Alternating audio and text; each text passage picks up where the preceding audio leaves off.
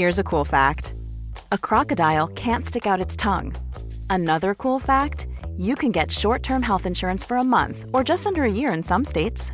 United Healthcare short-term insurance plans are designed for people who are between jobs, coming off their parents' plan, or turning a side hustle into a full-time gig. Underwritten by Golden Rule Insurance Company, they offer flexible, budget-friendly coverage with access to a nationwide network of doctors and hospitals. Get more cool facts about United Healthcare short-term plans at U H one dot com. Hey, it's Paige DeSorbo from Giggly Squad. High quality fashion without the price tag. Say hello to Quince. I'm snagging high-end essentials like cozy cashmere sweaters, sleek leather jackets, fine jewelry, and so much more. With Quince being fifty to eighty percent less than similar brands. And they partner with factories that prioritize safe, ethical, and responsible manufacturing. I love that. Luxury quality within reach. Go to quince.com slash style to get free shipping and three sixty-five day returns on your next order. Quince.com slash style. Hello everybody and welcome to this. It's the Egg Chasers Rugby Podcast. The Egg Chasers Rugby Podcast without any music. But regardless, it is still the podcast. It doesn't take itself or the game too seriously. Uh, in studio... To my left is Philip Logan. Hello, Philip. Hello, Jonathan. And down the line, all the way in the shipping container, which is, well, snowed in, isn't it? Isn't it encased in permafrost or something? It's Tim Cocker. Hello, J B. Hello, Phil. Yeah, in Hendon in the T M O shipping container. Uh, by the way, the music has just been uh, postponed. The music will hopefully be played again very, very soon. But yep. No official confirmation on when the music, the theme music, will be played. Yeah, well, there is a story behind our lack of theme music. Me and Philip went for a few beers on Friday. Well, actually, quite a lot of beers.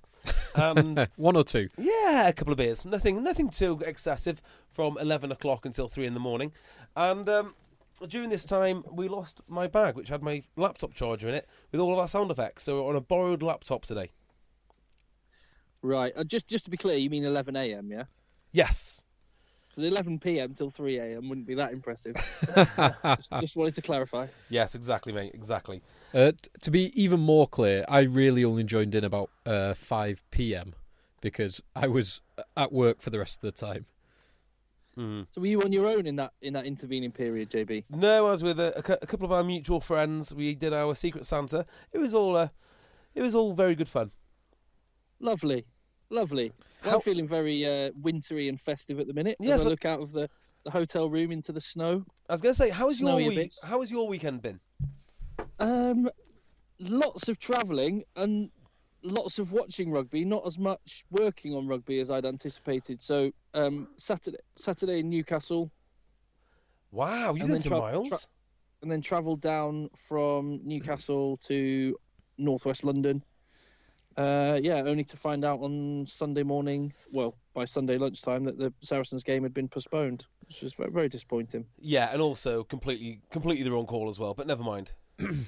Well, we can, we, we can, we can definitely talk about that. Well, and just what? to put it in perspective, it, the, the time now is what we what nine forty, something like that, on Sunday evening. Yeah, I still don't know what is happening at this moment in time with This, the Saracens Clermont game, which I still believe may be replayed tomorrow. So I'm. Oh, is that right? Kind of, yeah. Don't know what. Don't know what the plan is.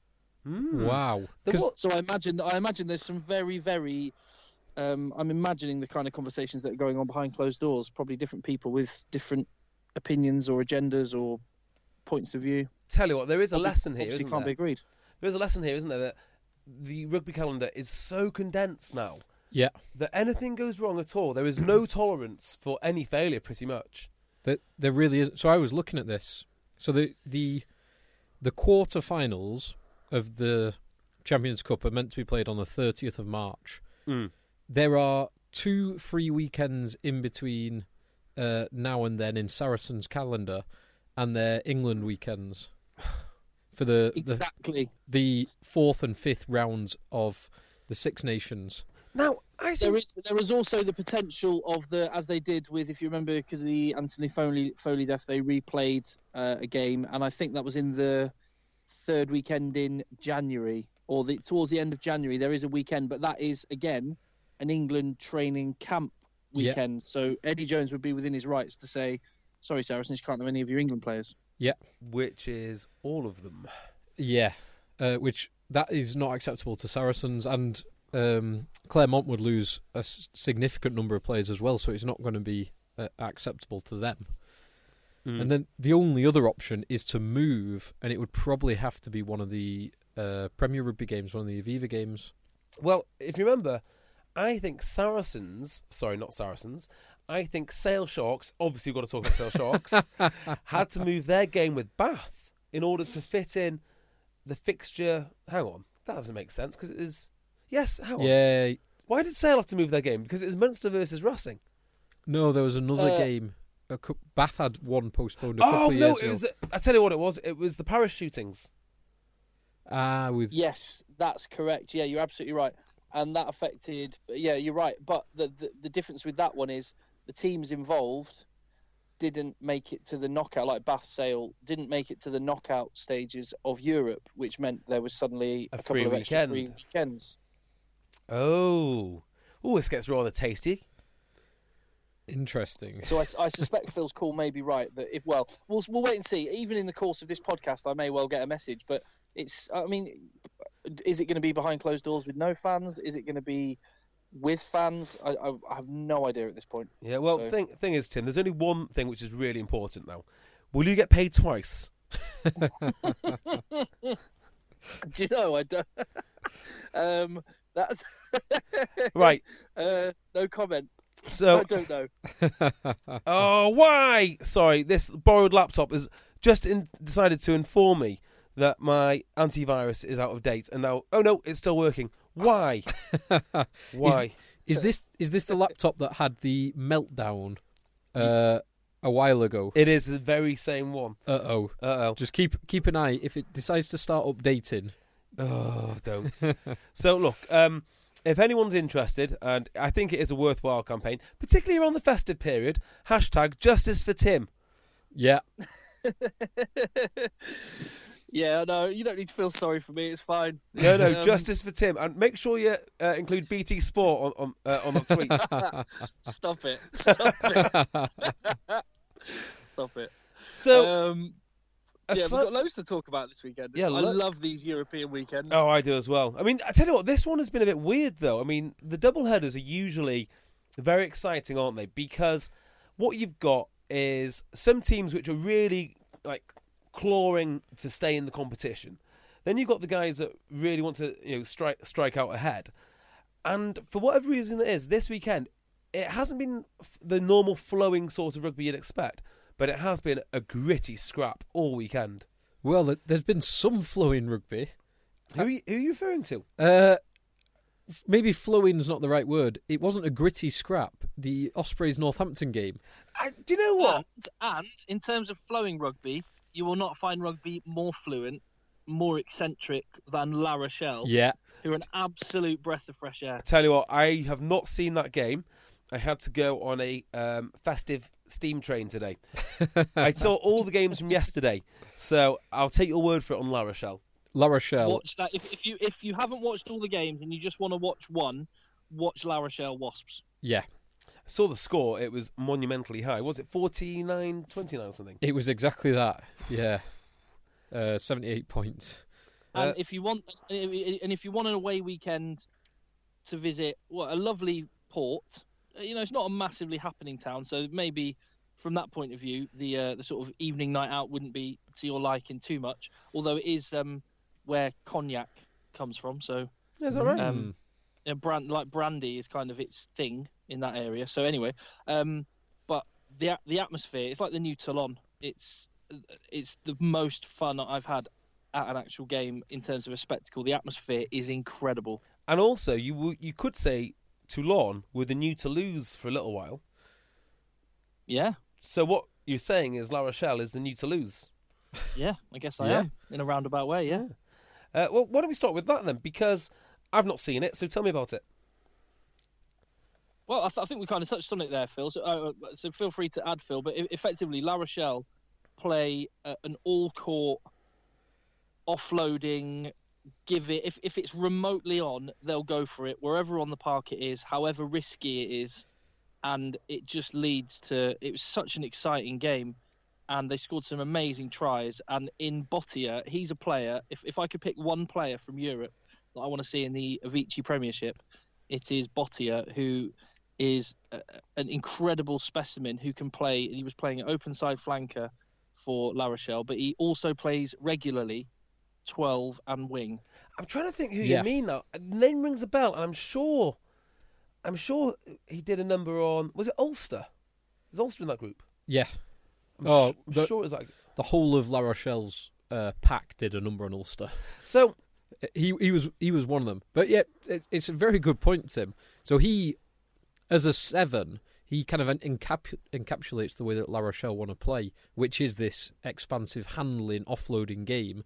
And just like you said, in the Autumn Internationals only a couple of weeks ago, he started at twelve for Fiji, and he's playing seven and scoring tries for fun. Bloody it, hell. At the highest level of, of club rugby. That sounds like the kid in school who was really good and can play anywhere. Yeah, exactly. It, it kind of is. It's brilliant. And they are, and this is their first ever Champions Cup, and they're fifteen points from three games. Do you know what warms my heart on these cold uh, winter afternoons? Uh, lots of things, but why don't you tell me what you're thinking of right now? Uh, seeing Brock James still on the score sheet. but, yeah. But Brock James and Ryan Lamb. Yeah, I, how? How? So these two, I mean, I thought they were long since done. Yes. I thought Brock James is probably, probably two years ago, I thought he'd He'd had enough. He's now thirty-six. He recently turned thirty-six. Mm. And Ryan Lamb, about five years ago, I thought was done. And he's just got had this renaissance. Did, Tim, did you see the cross-field kick for yep. the, from Ryan Lamb for the try?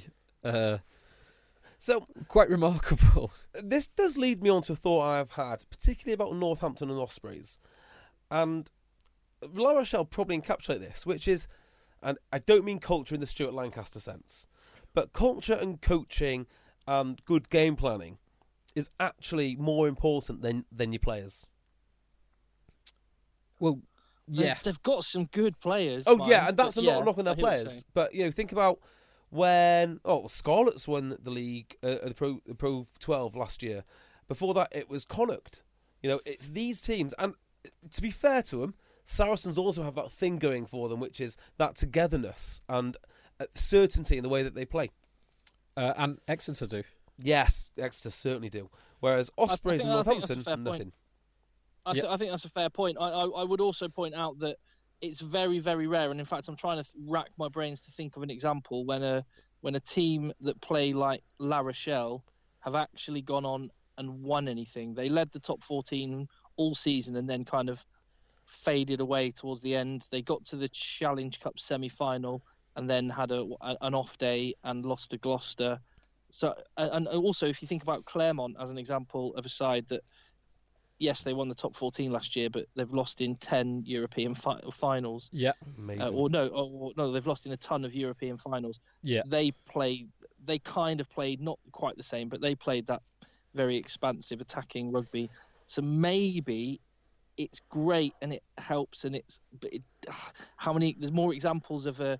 Of a, of a kind of muscular champion than a expansive champion. Agreed. But, I mean, would you class Clermont, not Clermont, sorry, uh, Connacht in that mould when they won the Pro fourteen? Because I, I think they played very nice rugby, actually. They did play some nice rugby. And, and Scarlets, mm. actually, Scarlets probably playing the nicest rugby uh, in, probably in the British Isles la- last, last year. Last year. Yeah. Yeah, that's not far. That's, that's not bad.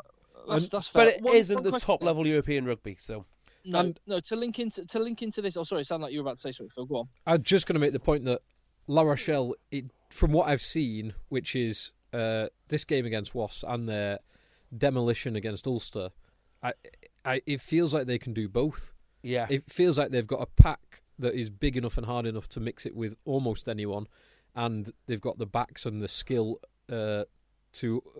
Take anyone apart out wide. Now, not take anything away from them, but they are in a group of teams that are just struggling to find their identity and find their, find their feet. True. You know, what are Harlequins at the moment? Uh, hmm.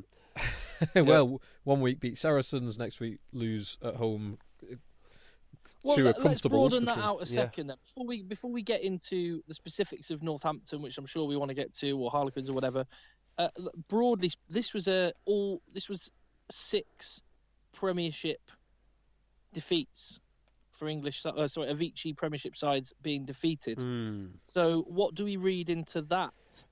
Personally, I don't read anything into it. Um, I mean, Saracens didn't play. Exeter, the only one you can read into really is Exeter. I think Harlequins, Wasps and Northampton are having horrible seasons by their own standards. So I wouldn't be surprised if by the end of the year there is no more Malander, no more Dorian West, John Kingston's gone, um, and Wasps will rebuild into a different type of team. So not nothing too much in those. All right, well, let, let's let's zoom in on Northampton because yeah, let's do it. This this was, as you say, the much maligned and struggling Ospreys team handing it to them. Yeah, well, yeah. you know, going back to what I said before regarding, you know, teams that have no identity, no style, they don't know what they're doing. Ospreys fall into that massively. Uh, they're not particularly well coached, but what they do have is a lot of quality up front. And when they get their absolute best team out, and this wasn't their absolute best team, they're missing Justin Siperick, but they've got a second row which includes Alan Wynne-Jones and Bradley Davis. How bad can you be? You you can win, and they did win. Northampton, for their part, it, it's poor. It's really, really poor. And it's not the rugby that concerns me so much, but the Franklin's Garden crowd not showing up. The kind of almost the sense that that club is thrown in the towel, and what, we're only in December. Uh, it was it was the rugby that concerned me most. Really? Yeah. I mean, the crowd left after fifty-five minutes or whatever it was when Ospreys were forty-three eight up. Um, it was only really then that Northampton actually started playing, but before then, they couldn't get... Now, there are mitigating circumstances because Northampton went through four fly, fly halves. Three, wasn't it? Four, well, they had four play, four people play. Oh, yeah, because Nick Groom played, didn't he? Yeah. They had four oh. people occupy the fly half position in that game. But even when you were on one and two and three, they are all quality recognised fly halves. Yeah. Myler, Piers Francis, Harry Malander. Like, it's difficult to actually say which one is number one. Well, I, so there's an old saying in the N F L, which is when you've got two quarterbacks, you actually have none. And I feel the same way about Northampton and the fly halves. If you've got three... Piers, Piers Francis and Harry Malander are not fly halves. And that's interesting, because I think... They're not fly halves. I think they've nailed their colours to the master, Piers Francis. That, to me, is the he, guy they he's want. A, he's a twelve. I think you might it be might, right. What, I think you might be right, but I think Northampton have bought him in as a ten, and that's probably why they're having issues. Northampton, uh, yeah, yeah, I think you're right as well. Um, There's more issues than that, though. You look when you yeah. look at those tries, the minimum expectation, like forget tactics, forget um, matchups and player availability. The minimum expectation is effort. Yeah, and there was a distinct lack of it in some of those shirts. There was one particular try, I forget who scored it, where the, the Northampton tighthead prop like brushed the back of a player with his hand. It's like mini, it was kind of mini rugby kind of tackling. It was, I have it, to... it was, it was absolute humiliation. Yeah, there was there was several of those where just lack of awareness and discipline in defence. Yeah, and that know, should be absolute bread and butter. Do you know what struck me? It's not so much the lack of effort from individual players, but the lack of team effort. So, you, you know, if you are the tight head prop and you're caught out in, in the open, yeah, I mean, that will happen to tight head props. But if he's not got his mate on his inside, you know, pushing him and, you know, there's all sorts of other mitigating factors. To me, it was a lack of team effort rather than a lack of individual effort. Yeah. Yeah, yeah. And that... So that but, was... But on the, yeah, go on, Phil. Sorry, I was just going to say, that defensively was there. You flip it round, and offensively, it was very similar. They couldn't... There was that lack of kind of coordination. No one um, knows what they're doing. Yeah, it felt like so, no one really right. knew what they were doing. So I know, I know I've said this a million times, but I'm going to say it again. Why they can't defend is beyond me. Defending and being a defender... In fact, I'm going to go one further. than I've done before. I could actually coach the Northampton defence. And if I couldn't coach the Northampton defence, right, I would find someone that could. I would probably... Do you know what I'd start with? I would start with... Do you know one of those veterans that's got blown up in, like, Afghanistan or somewhere? And they now do, in, like... inspirational speaking, motivational speaking to companies. Yeah. I'll start with one of those guys, right? Because, you know, ultimately the only message he needs to c- c- come out with is line, uh, line speed and square and connected. That's basically it. Put your body on the line. Yeah. Put your, uh, Commit yeah. to it. Yeah. yeah. Who who better to convey that message than an Afghan veteran? I mean, I think that is pretty much nailed on. Um, after that, you can bring down some snakes, a couple of wolves. And if you want to sound... off. Yeah, if you want to sound fancy, you just give it a, a, a name. You made me laugh once, Tim. When was it? You described Exeter's uh, Exeter's defence as... There was one time. Anyway, so go on. A quick press. Oh, you mean line speed? Rapid advance. we're we're going to play a rapid oh, yeah. advance defence. Yeah, yeah, yeah. So uh, that's that's what I would do. I'd, I'd go out right now. I mean, there's loads of veterans that lo- loads of veterans that want work. So that works well for everyone, I, I think. Yeah. Well, I mean, it's it's it's very very bad times. I think that's eight defeats in, in Europe and Premiership in a row now, and it's Ooh. like it's, there's some very very concerning issues there, and you you do have to wonder how, how much longer can, as you mentioned it, Jim, Jim Mallander and Dorian West, how much longer can they last? Well, it's a good question, that one. I tell you what, I think the most likely scenario is Jim Mallander gets moved upstairs.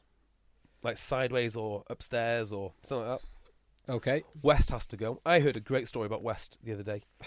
One that you can repeat on air? Yeah, go on then. Okay. Do you want to hear it? Yeah. So allegedly, uh, when he first met, um, when he first met Vic- Victor Matfield, Victor Matfield said something along the lines of, uh, "Hi, lovely to meet you. I'm Victor. If you'd like to, you know, get a coffee and discuss where you're up to with lineouts and stuff, I'd, you know, I'd." I'd love to join in." Allegedly, uh, Dorian West turned around and said, uh, "Yeah, you jump straight. I'll worry about the rest." It's Victor Matfield. Wow. If he asks you out for a coffee, you offer to make it. Yeah. Oh dear. Well, on the flip side, let, let's try and flip it around from an Ospreys point yeah. of view. There was, there will be um, some adult websites stocking the Go video on. of Alan Wynne-Jones streaking away from halfway, yeah. which many Ospreys fans will have some time on their own with. Just uh, just cut the bit where he gets called back and the try gets disallowed. Uh, exactly. Yeah, yeah. Let's just, just ignore that bit. Just before we move on from Northampton, because well, well let's let it, let us talk about Ospreys a little bit, because they they were very good. Mm. I I think they were. I, I think, think they I think, were okay. I think Sam Davies... I forgot the name of the chap. Is it Dan Evans? Dan Evans, yep. The fullback, who... He always seems to pop up and do something really positive. I, have a really good contribution. He scored one or two tries against Saracens as well. He, yeah. he he took these these two tries, he took them brilliantly, and he set up one for Fanatia as well. Yeah, so in some ways, Ospreys find themselves in a worse situation than Northampton, because at least they've been teased with the occasional performance. They did very well against Saracens. Yep. They did very well against Clermont. They did. Fair. They did well against both of them. So, you know, they can spark into life, and for whatever reason it is, in the Pro fourteen, they just don't seem to care. They, um, yeah, they've not managed to do anything in the the bottom of their, their pool, weren't they? Yeah, and you know, with the, with the, with the players that they've got, you would hope a coach could get more out of them than what than what they do. So, you know, if if Northampton are going to get rid of their coach at the end of the season, which I suspect they will and they should do, Ospreys certainly need to look at doing something, because it's it's not good enough for either of these two teams. Yeah. But yeah, yeah. they played all right. They, no, they played well. They played well. They played well in yeah. this one game, but if you look at their entire season, that makes it four wins out of fifteen, something like that. Which oh, they are it's it's that region. They are dead last in their conference. Yeah. I mean, that is shocking. One of the most incredible things, so watching the first fifteen, twenty minutes, Ospreys gave away... They, after twenty minutes, they were on something like eight penalties that they'd given away. Mm. They conceded the yellow card, and then all of a sudden they actually managed to turn things around. Well, you know, it's like it's like we just said, they have some genuinely good players. Yeah, but you know, they are they are what they are. They're, you know, both teams are an absolute mess, and we're not going to see any more of them as a meaningful force in Europe this, this year. That, not, that's them done. They're, not this year. Done. Yeah. Can I chuck in as a little uh, thread something that we saw quite a lot of this weekend? Balls ups. uh, uh, there was Teddy Thomas, oh. uh, which is probably the worst of them. Bearing in mind, Racing lost by three points. Oh. He had he, he tried to run the ball round under the sticks and dropped it in the act of going down to put the ball up, put the ball down. Racing had a couple of calamities because there was that, and then they had two shots at goal in the last three minutes to, well, level it up. Uh, and I mean, if they'd got both of them, they would have levelled it up and then won it. But uh, neither of them were particularly difficult, and neither of them were successful. Mm. So Racing will be, uh, they'll be kicking themselves. There was Danny Care's ass to face. Oh, getting, yeah. Uh, so they're getting a cheek, cheek to cheek. So not in the way you want to be cheek to cheek. So you're a New York Jets fan, Tim. Did I it am. remind you of the butt fumble? Yeah, exactly what I thought, yeah. Uh, are you aware of the butt fumble, Phil? I, I am not aware of the butt fumble. Search butt fumble on YouTube.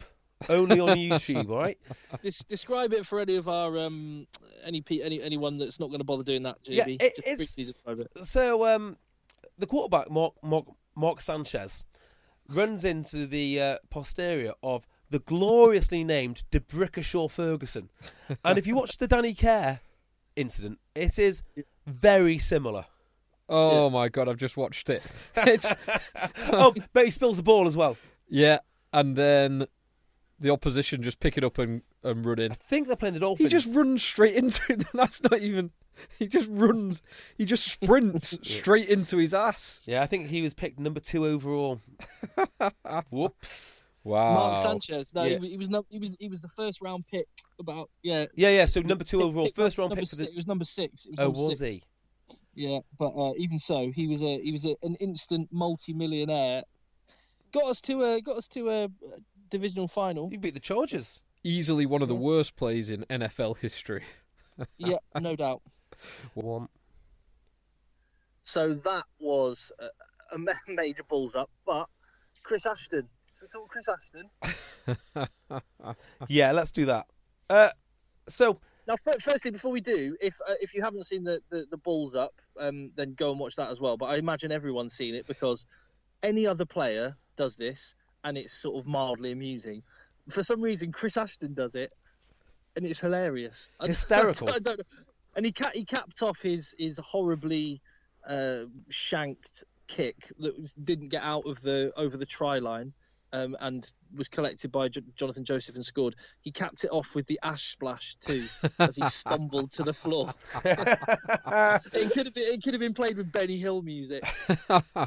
There'll be a lot of uh, other nations rugby fans, so any basically anyone but England fans, and maybe will, England fans now. To be fair, and probably quite a few England fans as well who would love to will love to have seen that.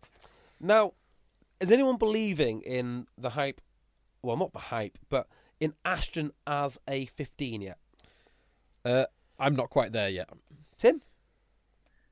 No. So I believe him as a, I believe him as a, as a rugby player. Mm. Do you know? Um, there's a lot of elements which go into that, so I believe he could play as a rugby player, particularly in attack. I believe you can put him anywhere, but it's such a unique set of skills that the best fullbacks have. Do either of you think that it's a really smart move? As his pace like declines, you being able to use his po- a positional sense and, you know, just that ability to find a ball. Um, I'm not sure he's got the all-round game. Mm. So, positional sense going forward, yes. I mean, if you saw him under some of the high balls in this game, and if you saw his positional sense when some of the balls he let bounce and go into touch in this game, uh, I would probably say no.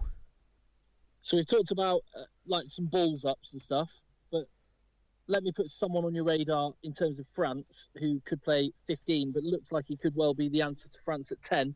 Mathieu Jalibert. Watched him for Bordeaux in the Newcastle game. I don't need, need to get into that Newcastle game too much, other than to say Newcastle were outstanding, scored some incredible tries, yep. And their a lot of their second string and fringe players look the real deal as well. But Mathieu Jalibert, this young fly half at Bordeaux, what a talent! What a talent! So he, he's young, French under twenty, something like that? Yeah, nineteen years old. Wow. Mm-hmm. Wow.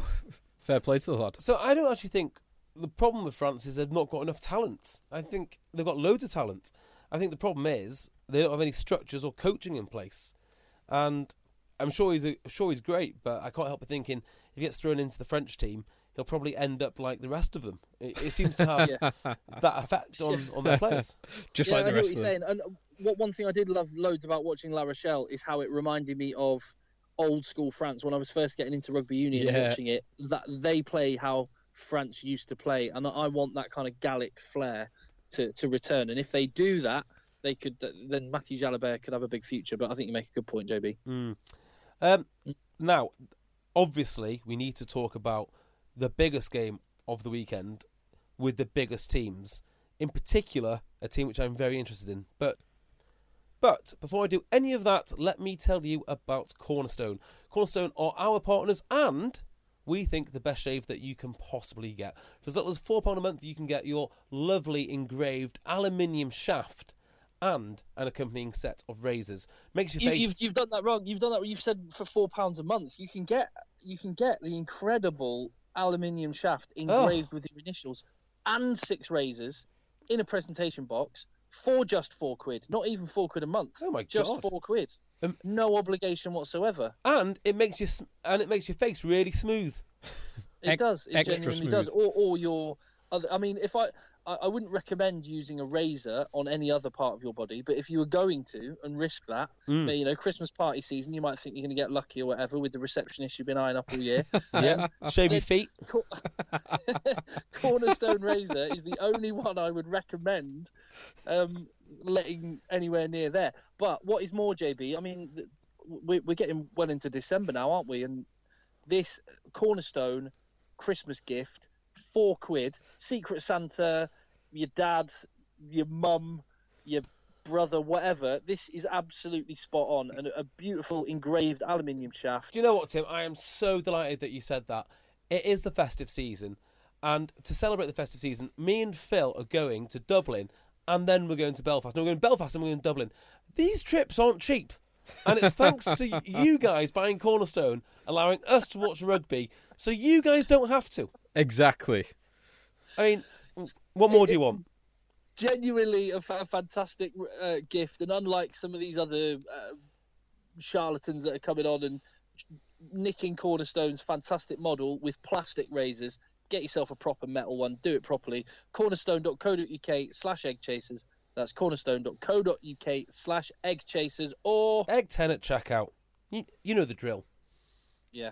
Perfect. Also, we, we're getting into December. Just very briefly, go to our Facebook page because the Tier two tour will be here before you know it. I March know. tenth, eleventh, that weekend. Six Nations. We're going to be in Madrid with, well, a couple of hundred as it stands, Egg Chasers listeners, and we hope you want to come and join us as well. Well over two hundred be... people travelling, though. Yeah, exactly. A, a, an absolute festival of, of rugby, of um, uh, how, friendly banter. Yeah. Yes, exactly. And, and res- we will not suspend you. You will not get in any trouble if you pour a pint on anyone. That's just that happens. How ridiculous is that cricket thing, by the way? What happened? Guy's been...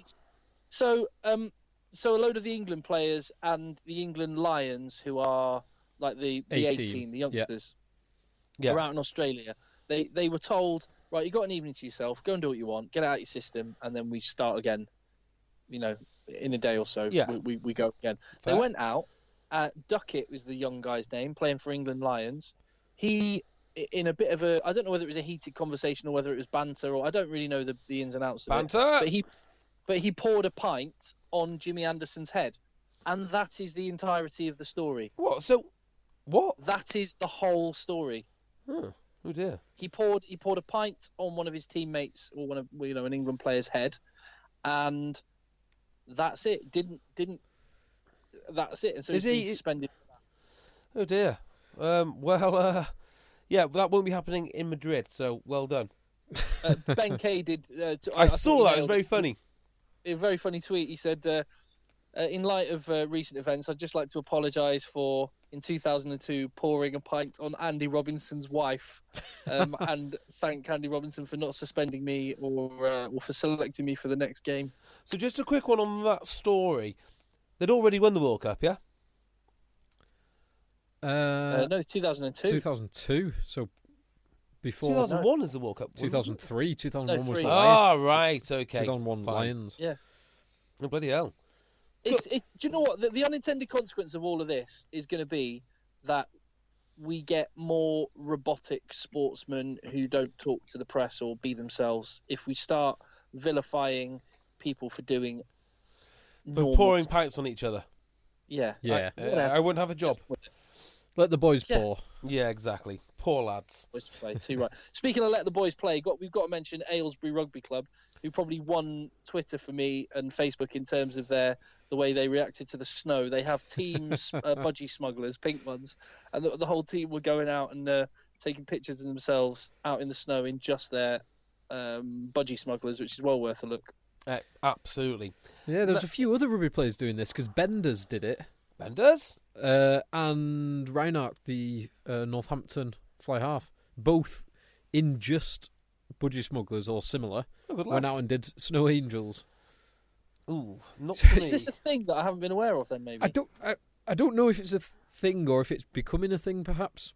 But uh, very brave for all of them to be doing that. Well, Phil might do it, but I won't be doing it, so you don't need to worry about that. But yeah, get, get to our Facebook page. Come and join us on the Tier two Tour for a weekend of drinking, of Six Nations, of a live brunch podcast, of Spain versus Germany in the Tier two competition, and of some very, very special surprises mm. uh, by World Rugby. Come and join us. It's still cheap for flights out there, and we're going to have a really good old time. So, um, yeah, come join us. Absolutely. Right, I've got a game for you. Go on. Benetton. Your beloved Benetton. My beloved Benetton. And uh, do you know what? They were going to do this. They were so bloody close. Oh, I felt so sorry for Benetton. Oh. Because they, they played uh, fifty-five minutes, pl- more than that, with just fourteen men. Yep. So And they were leading for most of the game as well. Yeah. So the, basically, the best player, from what I can tell, from what I can tell, of course I know, I'm an expert, Um got red carded. And now I don't want to t- turn into Tim Cocker here, right? But this was a farce, actually, as are most of the yellow cards which have been given out this weekend. Now, the farce isn't the application of the, the law. The law was applied perfectly and expertly by the referee. I have no problem with the referee's decision on this. I have a problem with actual law itself, which is an absolute farce. Anyway, the Benetton guy Gets uh, gets red carded. That's Minto. A seven gone. Yes, that that's the boy. And then Benetton just plough forward, playing some really good abrasive rugby. Yep. They chase down the Scarlets' lead. They take the lead. Yep. The Scarlets are done for. Now, at this point, I want to turn my attention to Scarlets. I have an enormous respect for the Scarlets team, the way they play, the way that the club has prioritised, you know, the squad over over everything else. But I've got to say, boys, and girls for that matter, where were the fans? I mean, what more do you want from your rugby club? They've built you a new stadium. They've invested in players. They're champions. They play the right sort of rugby. And you can't be bothered showing up. This isn't Northampton.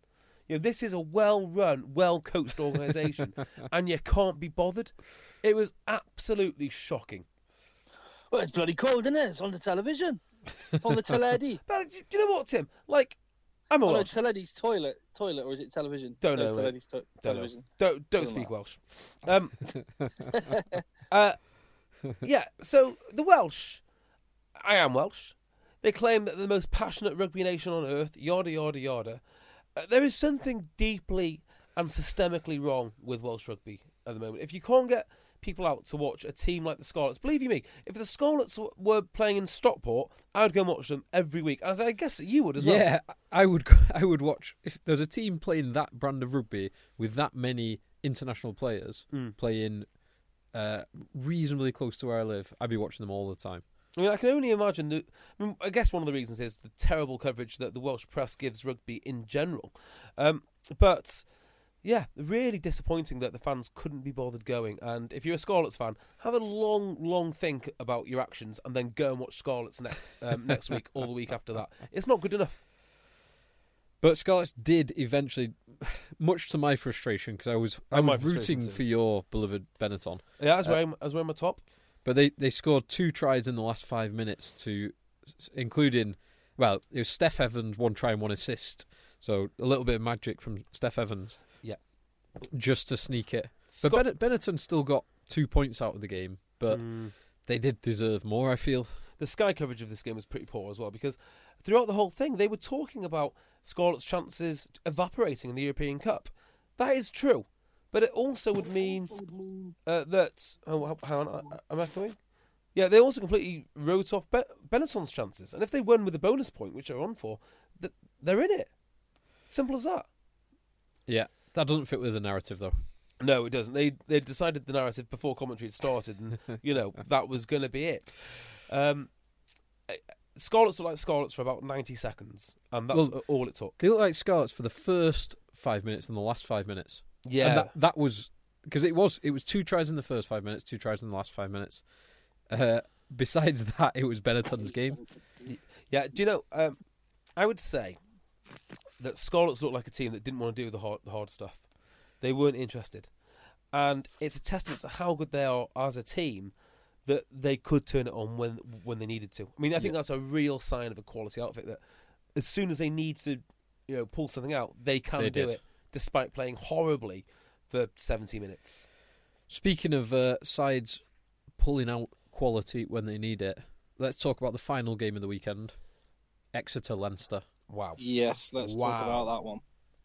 Now, I hate to say that I predicted this because I didn't want to predict an Exeter loss, but I just felt that Leinster were going to be a bit, a bit too powerful, and it...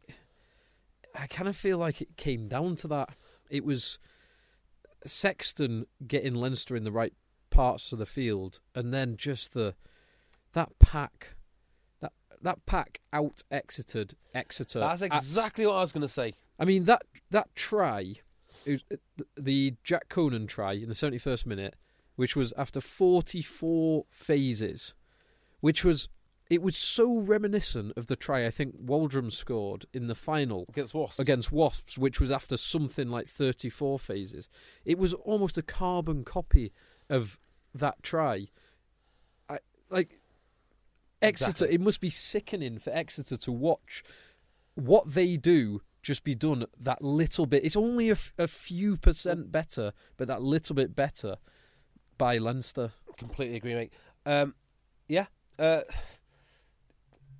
The worrying part about this, I guess, is that it should have been more to Leinster, because they had a try, a clear try dis- disallowed. Uh, I thought one of them was in touch, so I was, I was happy with that one. Uh, the second one was clearly a try and was ruled out because of the wrong question as far as I, I'm concerned. The the thing I would also say is that both these teams basically negated each other for large parts. I thought Exeter played the better rugby and the more effective rugby. I even think that Exeter had the beating of Leinster, particularly in the middle of the park. There was one uh, phase of play where Exeter had five or six dominant tackles over the gain line, back to back to back. But when it counted in like the tight areas, Leinster were the better team, and that's what that's what sealed it. Yeah, I, I will say. Yeah, you're, you're talking about Exeter um, and the positive in in the sense of they had dominant tackles, and that that. Right there was the issue. Is there was they could not get their hands on the ball. Yeah, that's and, different from dominant tackles, though. I mean, well, no, so well, if, no, no. What I'm saying is the fact that you're going Exeter had the better of them because they had they made big yeah. hits in defence. That they didn't have the ball, so they were. Yeah. I thought it was. In, they should have been twenty points down by half time. Oh yeah, yeah. It was actually showed a lot of grit to keep it as tight so, as they did. So Exeter, sorry, so Exeter in the middle of the park. I thought were fairly dominant. The, you know, that, that to me was relatively clear. What Leinster then did, which was very smart, was hoist the ball high. What, what do you, sorry, what do you mean dominant though? Because as in dominant, like, dominant, as in dominant, as in so they, well, they, like dominant in defence. Yeah, if you watch our game again, um, Leinster do nothing in the middle of the park. They can't spread it wide. Their backs had one of the most quiet games that you'll see them play. But in fairness to Leinster, Henry, Henry Slade, Henry Slade had a bad game. Yeah. yeah, he didn't have a great game. But all that Leinster did after that was hoist it up and work hard, chase down the ball. I mean, I've never seen Short and Woodburn look so uncomfortable under high balls, and they looked, you know, they pressure. That's how they made up their territory, not through big, flowing Leinster-style moves, which is great. I mean, that's a, you know that's a great game plan. Um, yeah, really effective.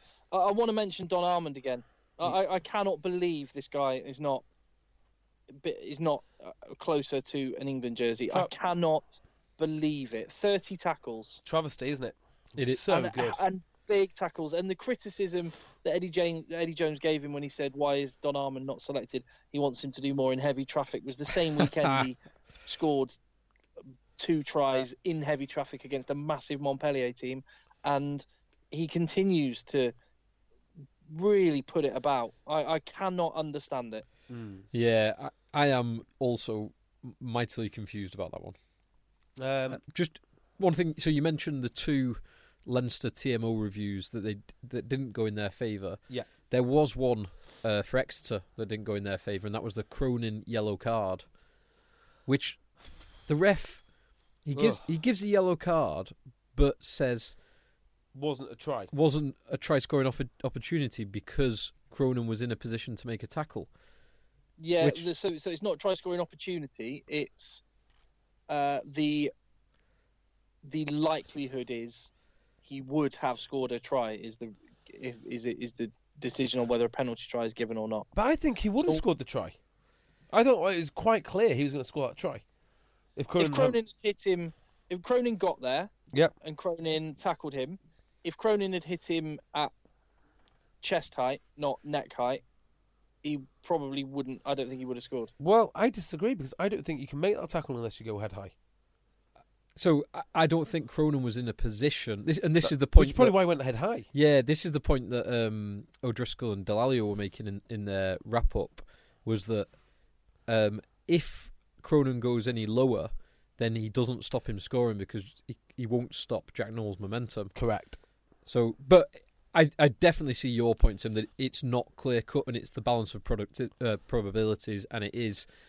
My argument would be that he would have scored the try, but I can equally see the other side of that argument. I mean, personally, I, that, I, I thought Jack Nolan... Said, the, the, the way Leinster dealt dealt with that ten minutes was yeah. imperial, in, in, absolutely brilliant. Yeah.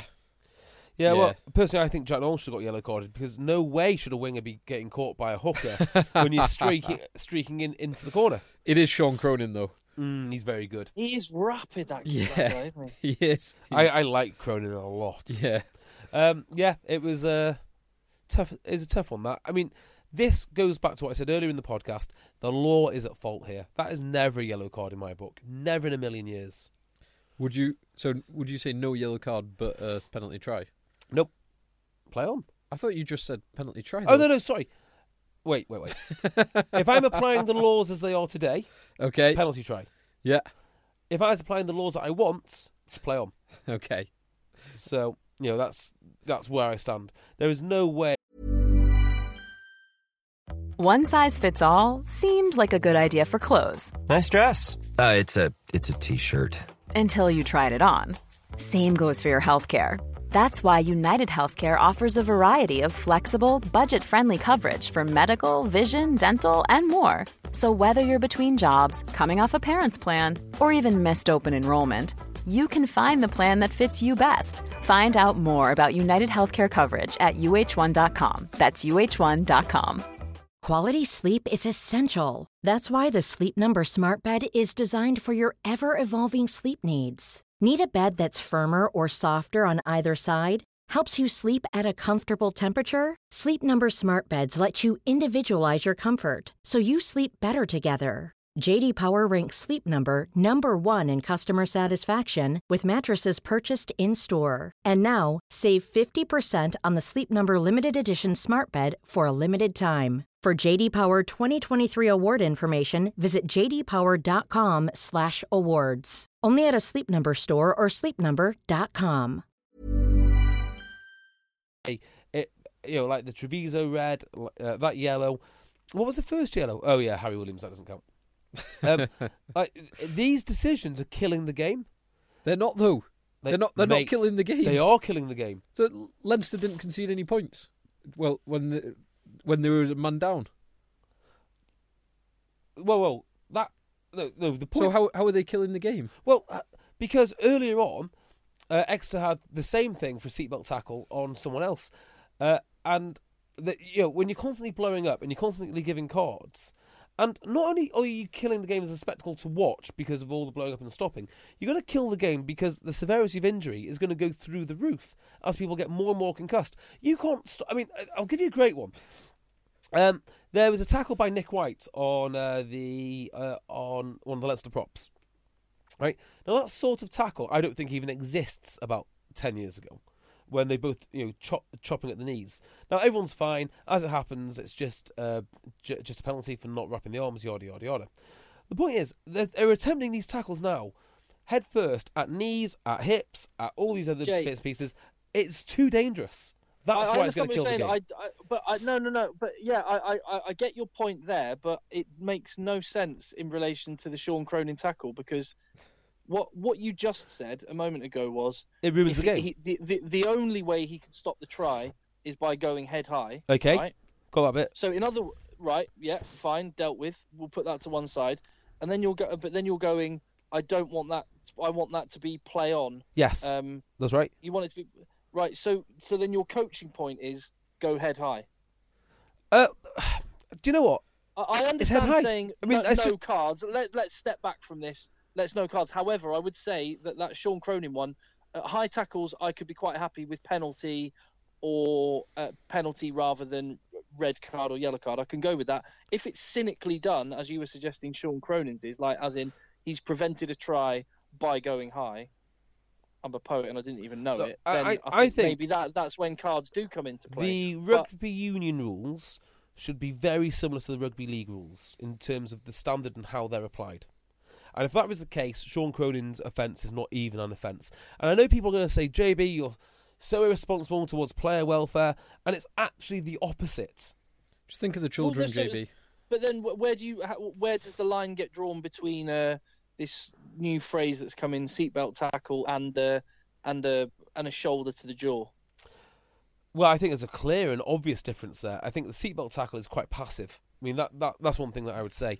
I mean, you know, you've got to have a look at the force. I mean, there are other ways to judge it, and just because there is a grey area doesn't mean that, you know, that, that there aren't two pol- pol- polar opposites. Yeah, and a seatbelt tackle and a shoulder to jaw is completely pol- different. There's never polar opposites, like you say. It's, it's oh, there a is. Spectrum. It's a spectrum, and what what World Rugby are trying to do, which I completely agree in terms of growing the game and reaching out to new fans who aren't long-term rugby players or understand the game in great depth, is they're trying to cut down on the on the nuances, and they're trying to cut down on the number of laws. This has and nothing to do with nuances. What, what you're suggesting would, well, it would, because you'll go because yeah. you you have to draw a line between a seatbelt tackle and a and a forearm and a shoulder and a whatever. I think that's it's, fairly straightforward. Well, I, no, you... what I will go with you on is: do we need to give red and yellow cards for high tackles as, to the to the amount that we are? Yeah, look, I'll go, they're, I'll they're, go with you I mean, we know what a malicious clothesline-looking tackle looks like. I'm happy for that to be a red card. You know, I don't right. want to see anyone concussed. But when you're looking at, you know, tackles from behind, was illegal. So, when, but when you're looking from ta- tackles from behind in the seatbelt manner, that's nothing. It, it just shouldn't happen. But then you you come back to this point we've made previously, is how do you determine the force? Well, I'm so glad, so do you do you need a spectrum of force? Yes, and I'm glad you mentioned that, because that already exists. I mean, they already consider force when they when they tackle high anyway. It's, it's one of the criteria that referees use, not in determining whether it's been a penalty or not. But they do still use they do still consider force for red for red for red and yellow cards. So on that basis, just apply that same standard and then lessen the outcome. Interesting. Once again, I've saved rugby. I mean, like, I don't know how many times I can do this, but so, at some point, someone's going to have to listen. Okay. Any other games people want to talk about from this week? Uh, but, but, but, uh, uh, there's um, a few th- things I just... Uh, just uh, let me just... I've got a little list of things I want to mention. Not so much games, but one, has David Pocock set a date yet? Mm, not interested. The, uh, He said uh, he said he won't get married until everyone in Australia can get married. They passed that law, so watch this space. Ah, um, okay. A...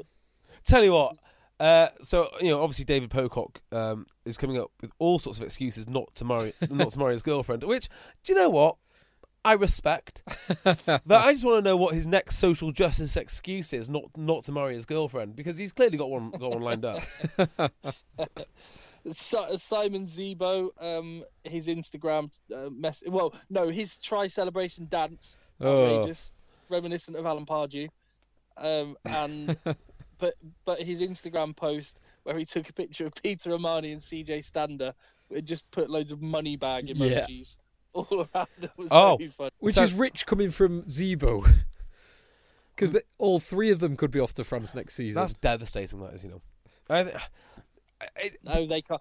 But Peter Omar, Omar, O'Mahony or, is not going anywhere. Remember Jamie Heaslip when he was yeah. apparently leaving and then got paid and then got a new contract? I'm, I, I am, I am pretty confident that O'Mahony is just a, he's probably an agent trying to leverage a, a good deal, which he fully deserves to be paid handsomely. Yeah, yeah, I am with you on that one, Tim. I, I don't have a problem with Peter O'Mahony up sticks and goes. And the reason I don't have a problem with it is because if the money's right, short career, yada yada yada. You, you've heard all, all, yeah. all that stuff before, right? But no one, no one has a problem with it. I'm just saying I don't think that it's I don't think it's in the offing at all. Stander, on the other hand, I can see why this would stick in the throat. Oh, because absolutely, and yeah, this, it's this is, yeah. apples and oranges, isn't it? Between the yeah. two, yeah. Like if you can't offer O'Mahony the right deal, eh, it is what it is. He's done a great service. You know, he's Munster, he is Mister Munster. Yeah. Um, Stander. Well, you know, you've stuck with him for long enough. You made him into an Irish, an Irish international, and a lion, and a lion, and now he goes. Now he goes. Yes, yeah. yeah. That and way- then, and then by, by your, by your, um, by your own uh, views on what should happen in terms of international selection, C J Stander can go to France and play for them in three years. I wouldn't be opposed to it. I mean, it would certainly. Yeah, you're joking, right? No, I wouldn't oppose it at all. Up. Go for it. No, but, oh man, it's it's it it, it, it will it will Look, anger me. It, the thing is, Tim. Thing is, Tim. Thing thing is, it is. If France wants to lower their standards that much, right, that they will pick anyone, that'll be on them. Uh, you know, as we spoke about earlier in the podcast, it's about styles and styles and identities and that sort of thing. That'll be on France, and maybe because look at the French team with so many foreigners in it. Maybe they already Forget know this. Forget the French national team in a minute. My, my issue with project players like C J Stander in the first place is it, dimin- it diminishes what it means nah. to be an Irish international or an English international. Not whatever. What, what you're actually suggesting is just... Station. Yeah. yeah. Yeah, well, look, there are lots of problems. And ultimately, you've heard my views many, many times on this. But yes, I, I am more open to... Uh, a lot more player movement than maybe the authorities are, or maybe you are. Okay. Yeah, uh, uh, he can do what, I suppose to, to round it off, C J Stander can do what he wants, but it will say a lot about the individual if he goes to Montpellier, as is rumoured. Yeah, that would stick in the throat massively. If I was a Munster fan, I would be uh, somewhat upset. Okay, considering, well, that's you considering yourself being a Munster fan. How would you feel if By you By the way, were... I don't consider myself a Munster fan. No, no, fan. If you were being a Munster fan. Okay, if... yeah, yeah. How would you feel if you were a Dragons fan? I, I don't know. So Dragons have been linked to Quade Cooper and also bringing Faletau back. Quade Cooper at Rodney Parade is... A...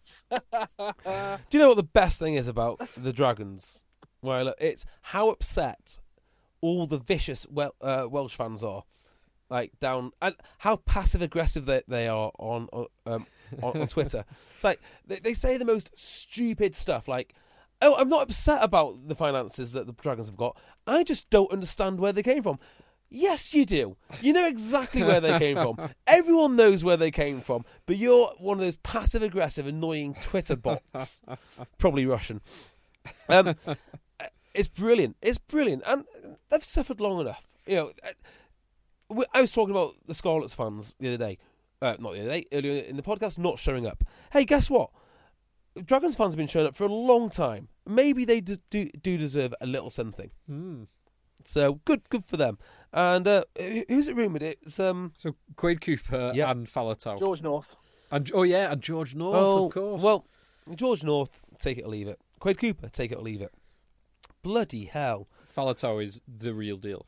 Faletau, wow! And all he needs to do there is find a seven. How hard can that be? I mean, they've probably Although got. Phil, Phil, your fantasy draft team is going to be affected by Faletau's injury. Oh, my fantasy draft team this weekend has taken a, a few hits. Uh, Danny Kerr as well. Oh, There's a no. few others as well. I can't. How, remember. How on, sorry. Oh, just... Dolman out. Can we just go back Dolman. to um, Faletau a second? Yeah. What makes you think Bath will release him? So, they won't necessarily release him. So he's got two years left on his deal, this year and one more. Um, Dragons have said they won't buy him out, but apparently Toulon are interested and will buy him out mm, okay. if he's if he's willing to go there. So the next question would be: well, why would the Dragons buy him out? But no, they wouldn't. Dragons wouldn't buy him out. So why is he linked to them? Because they would get him for the following year. So they'd bring him back, but in uh, eighteen months' time. Surely, if you sign for Toulon, it's not on a one-year deal, though. Well, no. He, in that scenario, he probably wouldn't sign for Toulon.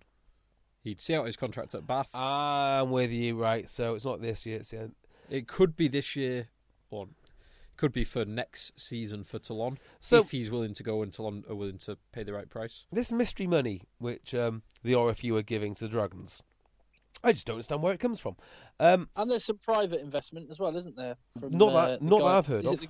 The guy behind Just Eat, is it? Didn't he pay... Oh, really? Oh, yeah, some, I did some, hear about that. Some fella, he's the guy that basically paid Moriarty's wage, because his Moriarty's wage is not a central contract. Amazingly, yeah.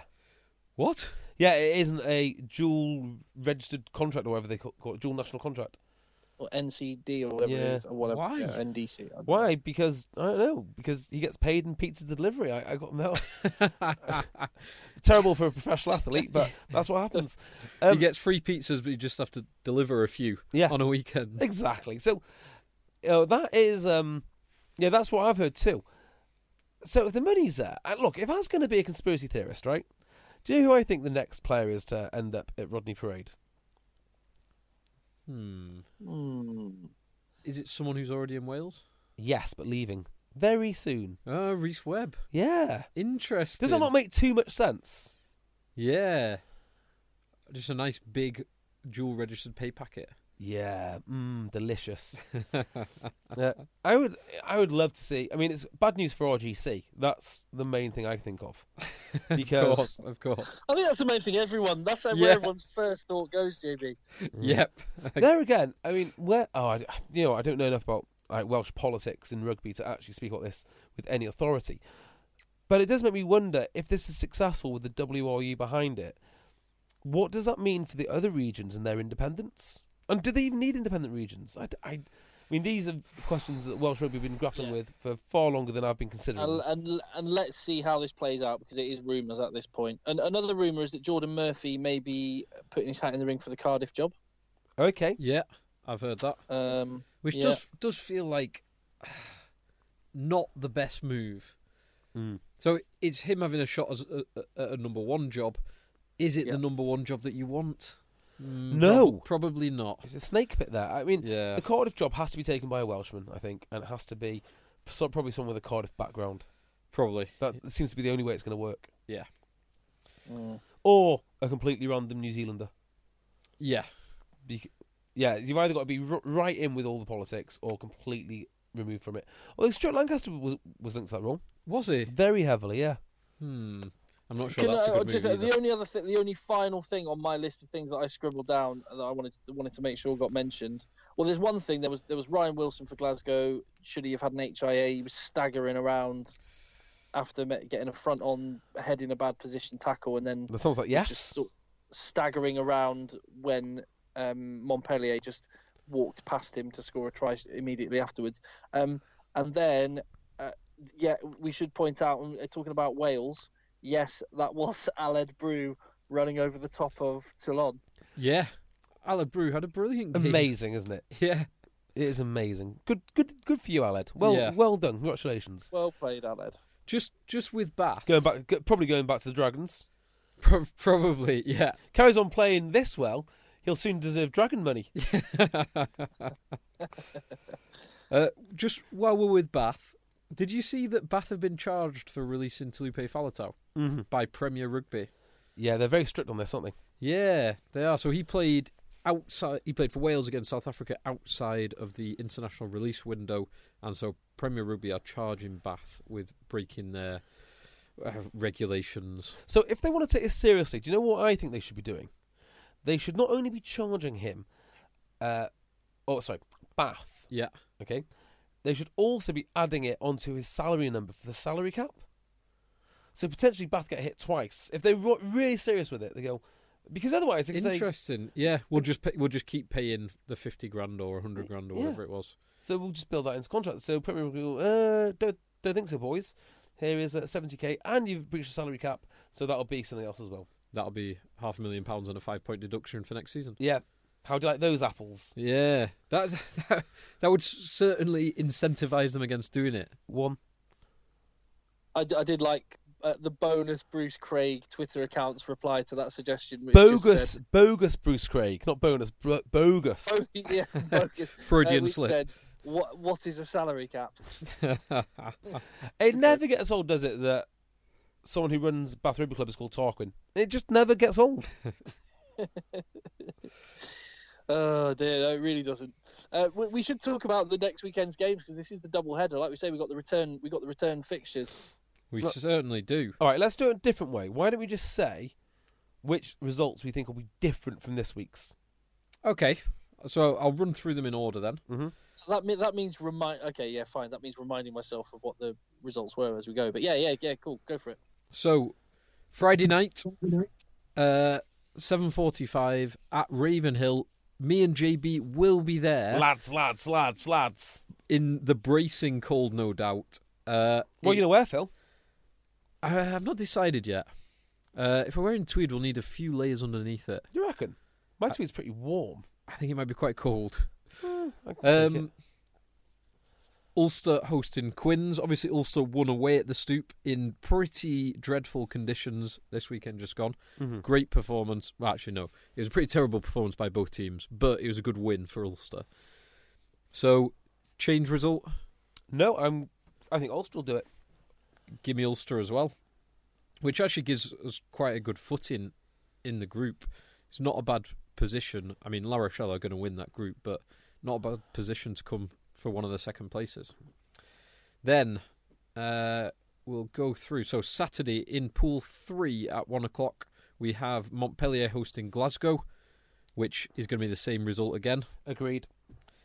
Uh, and then Pool three at five fifteen on the Saturday. Me and J B are also going to be there. Oh, what do you know? Uh, at the Aviva, it is Leinster against Exeter. Uh, are you there for that, Tim? No. But B T no. are covering it, yeah? They are, yeah. They're going to send in, they're, they're sending their B team then? Clearly, yeah. They're only sending uh, Craig Doyle and uh, Brian O'Driscoll. Of um, course they're sending yeah. Craig Doyle and Brian O'Driscoll to Dublin. Yeah. Of course they are. It's the uh, it's the biggest kind of social weekend of the year, this one, apparently. The the, the last Leinster game before Christmas. Do you know what? My, my little brother, who's not even a rugby fan, decided that he wanted to go to a game and picked Northampton-Leinster when Northampton were really good. Dressed all dressed all as elves, got, got on T V, and he'll back you up on this. He said it was unbelievable in Dublin mm. that weekend. Are we staying in there yeah. long? No, we're uh, fly in, fly out of Dublin, or train in, train out of Dublin. We're only there for about five hours. Are we? Yeah. Mm. Okay. Uh, so, either of us saying a, a turnaround, or any of us saying a turnaround from Leinster Exeter? Yes, I am. Are you? Yeah, I think Exeter will do it. No way. Come on. Look, it was a close I, game. Not, not I don't want it. Want that to be the case, just to make it interesting and set it up. I can't see it. I just cannot see it. Ex- Exeter are going to do Leinster, and Montpellier will take the group because of it. Wow. I think, yeah, I can't see it. I do. I There's so much I admire about Exeter, and one of the, those things is their and Rob Baxter's ability um, to analyse and improve. Mm. I, but I don't think they can improve quite enough to beat. Do you know what I don't think they'll they'll do ne- next week? Their big change is going to be on the wings. So I love the two wingers they went out with. I love the ambition that they showed to have their two attacking, their best attacking players. I think if Dolman's fit, one hundred percent plays, Noel goes on to the wing, and it's just to shore it up uh, underneath the high ball. They won't want to be caught like that again. Yeah, I think you're probably right. I don't think Dobbin will be playing.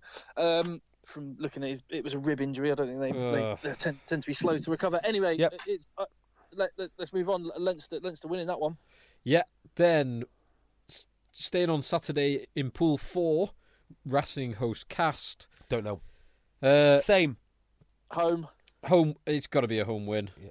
Um, Racing, who are again bottom of their group um, in the Champions Cup. They've only won one game, uh, but I think they will win this.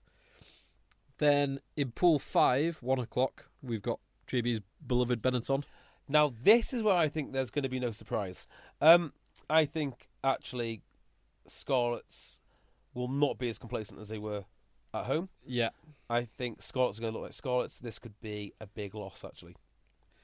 I, I also think Scarlets will win, even though Benetton were brilliant for most of the game. Though we will be watching. Wouldn't miss yeah. this one for the world. Yeah. Uh, yep. And then also in Pool five, five thirty, Bath versus Toulon. Now, mm, Toulon... I'm going for Bath. I'm going for Bath. Yeah, Bath have been very good in Europe. Uh, they only narrowly lost to Toulon. And so give me Bath. No Faletau. No Faletau is a big one. That is a big one. But they, they've got other good back rows. They've got Paul Paul yeah. Grant's tackle on... Paul uh, Grant's a good player, isn't he? Yeah, Paul Grant's tackle on... Ashton to stop him from scoring that how, try. How old's he? He's Thir- young. thirty, something like that. He's a Kiwi, isn't he? Ah. Right. Is he relatively new signing? Yeah, last season he played. I think he's former Nottingham. Am right. I, am I'm I right, not being, I, I don't wish to be cruel. How many games can you really win with, like, young Wilson and Aled, Aled Brewer, who played brilliantly, great, um, and then Paul Grant? And then, you know, whoever else that they can find to play, uh, Scott Andrews, and then whoever, you know, just add the name. They can still put out a really good fifteen, but I just worry about the composition of this squad. It, put it another way, I don't think that Bath can do this for, forever. The squad's going to creak. They're not going to win. That's the end of that. Toulon to win at Bath. Okay. They're, they're going to sneak it. Toulon aren't great, and they're away from home. Yeah, I don't think it's a, villain, a vintage Toulon team. Uh, Bath are struggling, um, but give me Bath at home. Mm. Going on to Sunday, back in Pool One, Wasps uh, one one o'clock. This is Wasps host La Rochelle, which hmm. Wasps did... La Rochelle don't need to win now. No, they're probably going to go through regardless. But they will want to get that top seed. Yeah. Because they, they are in prime position. They've fifteen points from three games. They're in prime position to get the top seed. Uh, Wasps did come back quite well to score the um, their fourth try, or maybe even their fifth try, uh, in the game against La Rochelle. But I think I think La Rochelle are going to do this. I can't see Wasps winning it. I mean, they are they have improved significantly. Danny Cipriani's back. That's great. It does mean a lot to them that he's back. Um, just they're too complete. I, I mean, can I? Go on. Uh, there's there's one thing you just mentioned that it's, it's interesting. There was um, uh, Di Young was asked about uh, Danny Cipriani's future and about James Haskell's future, Ooh. and I I thought the quotes were quite interesting. James Haskell, it was um, you know James Haskell's contract's up at the end of the season. Uh, what what you do? D- Di Young's response was, what did he say? He said you would. He just said instantly, you'd go to war with with James Haskell.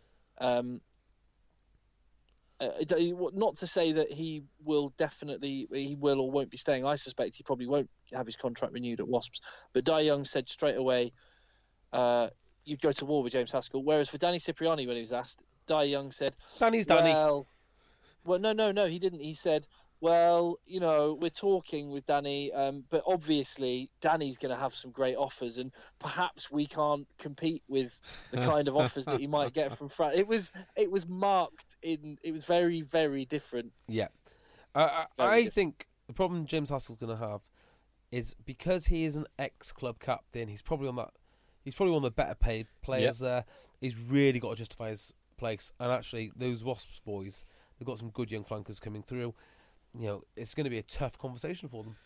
I think this yep. is uh, James Haskell. Probably the best thing for him would be to go to France or Japan. Do you reckon? Play for a couple of years. Yeah. He's already done it though.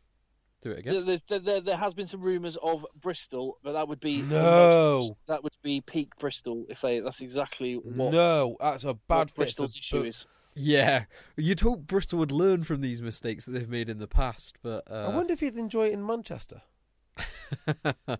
You get to hang out with you a bit more, a lot more. Probably not even by choice. Not at the A J Bell. No, no, that's a good point. Yeah, not there. As much as much as you're working on it with your your complimentary tweets regularly, I do enjoy that. Oh look, mince pies at Sale Sharks. This looks nice.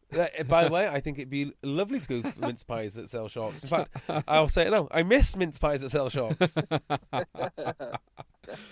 uh, so, are any of us saying a Wasps win? I'm saying Wasps. Now you two are saying La Rochelle. Yeah. Now. If Wasps, so Wasps, they've got six points from three games. They're not mathematically out of it, but it's difficult. So, give me La Rochelle. Then, in Pool Four, uh, Leicester host Munster. This is a five thirty kickoff, the last kickoff of the weekend. Okay, I, I am at this one. Uh, I'm not sure Leicester can do this. Now, we we didn't really talk much about the Munster game other than Zebo's dance. But oh, yeah. Leicester were so beaten up, so well beaten up front. Yes. That Leicester never got the platform for George Ford to release someone like May or Vianu. Um, Vianu, who's broken his jaw in that head clash. Oh, no. So, I think that... Um, I think Munster's pack will give them, again, the right platform to win this game. So give me a Munster. Right. Uh, I think Munster as well. So, yes, Munster, I think, are favourites going into this. Uh, Tuolangi is on the verge of coming back. He probably will be back.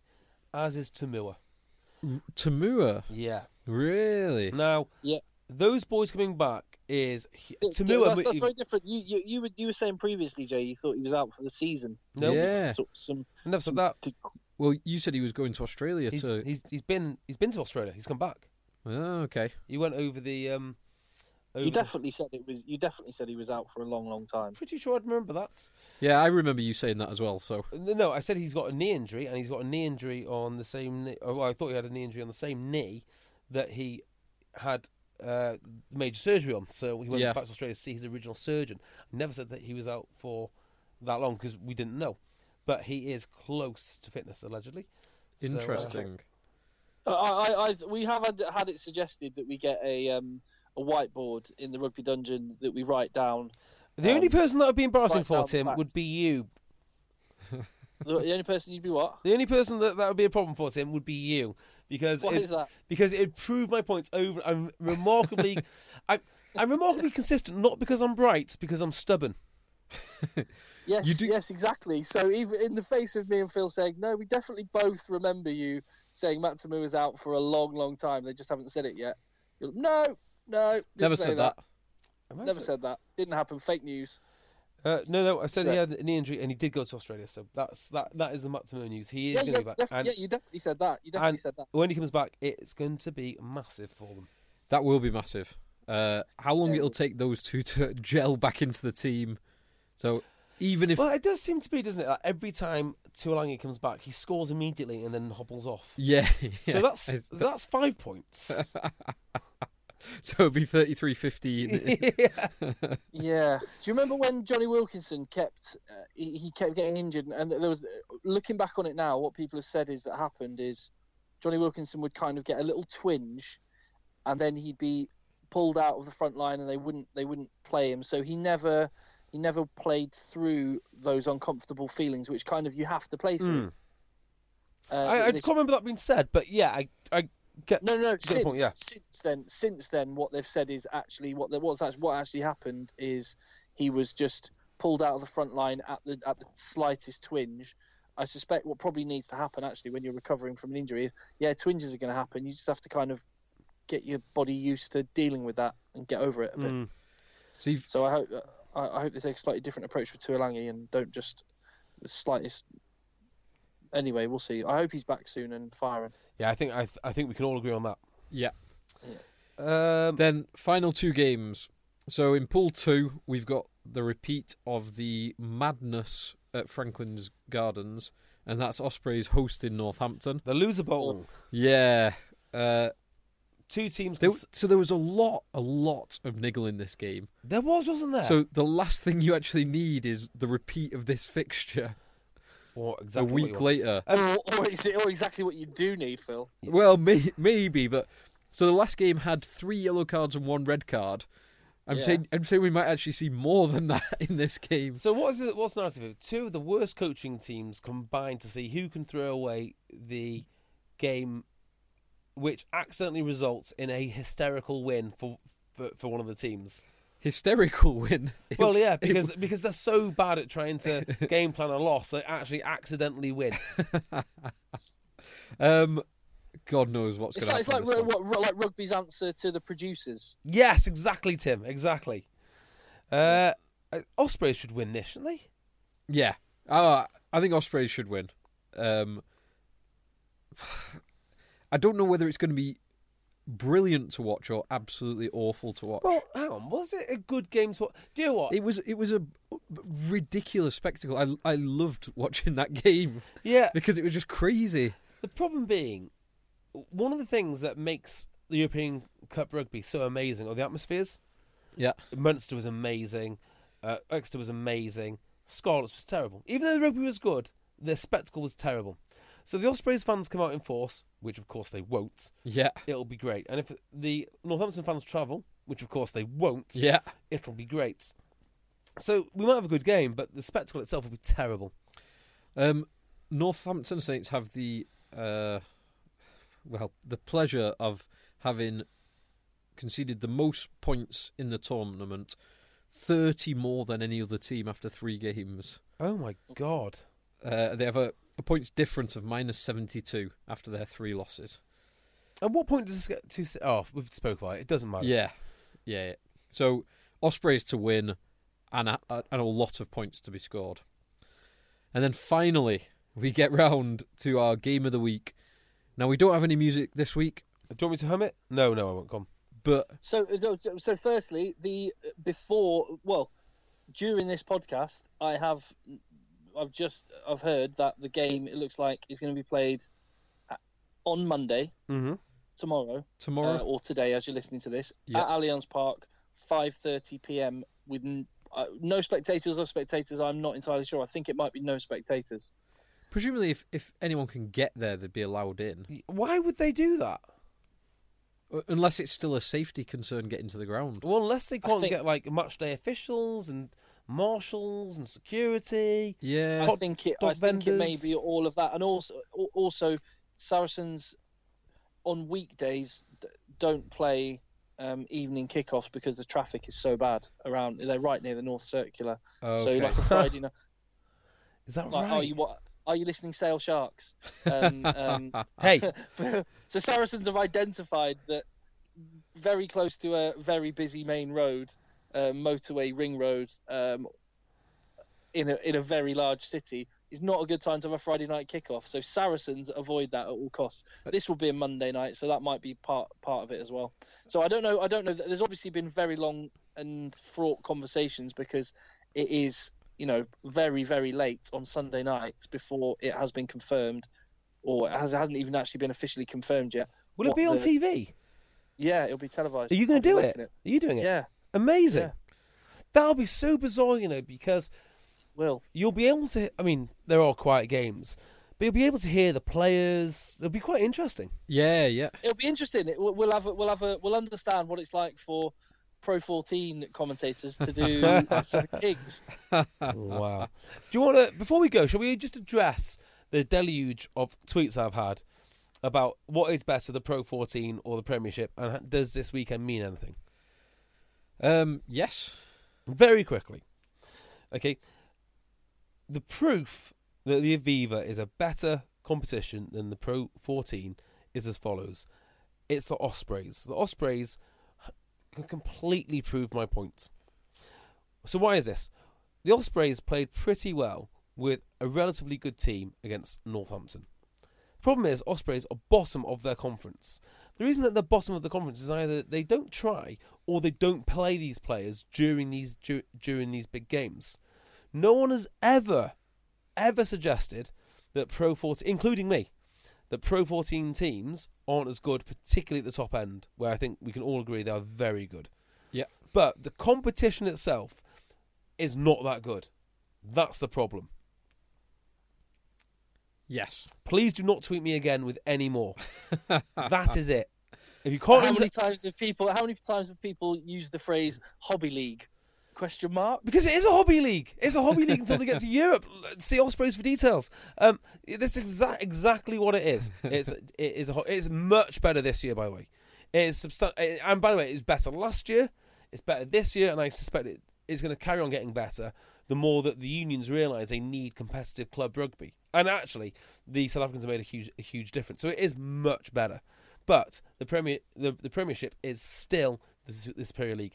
And if you can't understand that nuance, please don't. Please do not tweet me. So overall, it is five four in the Premiership versus Pro twelve. So five four to the Pro fourteen in Premiership versus Pro twelve this season. Mm-hmm. But exactly the point that you've made, that doesn't really tell you very much. No. Um, game of the week, game of the week then next weekend. So we're not going to know, as we make this prediction, how the game at Allianz Park will go. It will take away a little bit of something for the home advantage if there are no or very, very few spectators. But I still expect Saracens to probably put Clermont to the sword um, in that game on Monday. If anything, it's even more weird for Clermont. I mean, if they didn't, if they were travelling thinking they're going to meet a Saracens team and it's all going to be boiling over and that's how they prepared, and then to meet them, you know, in a training match type scenario, I think it's, it might even be harder again. So, yeah, you're right. Saracens win. So Saracens win Monday night. They win both. Game. Do you think Saracens will go to? Yeah, the, if they lose this, it'll be five on the bounce. The Stade Michelin.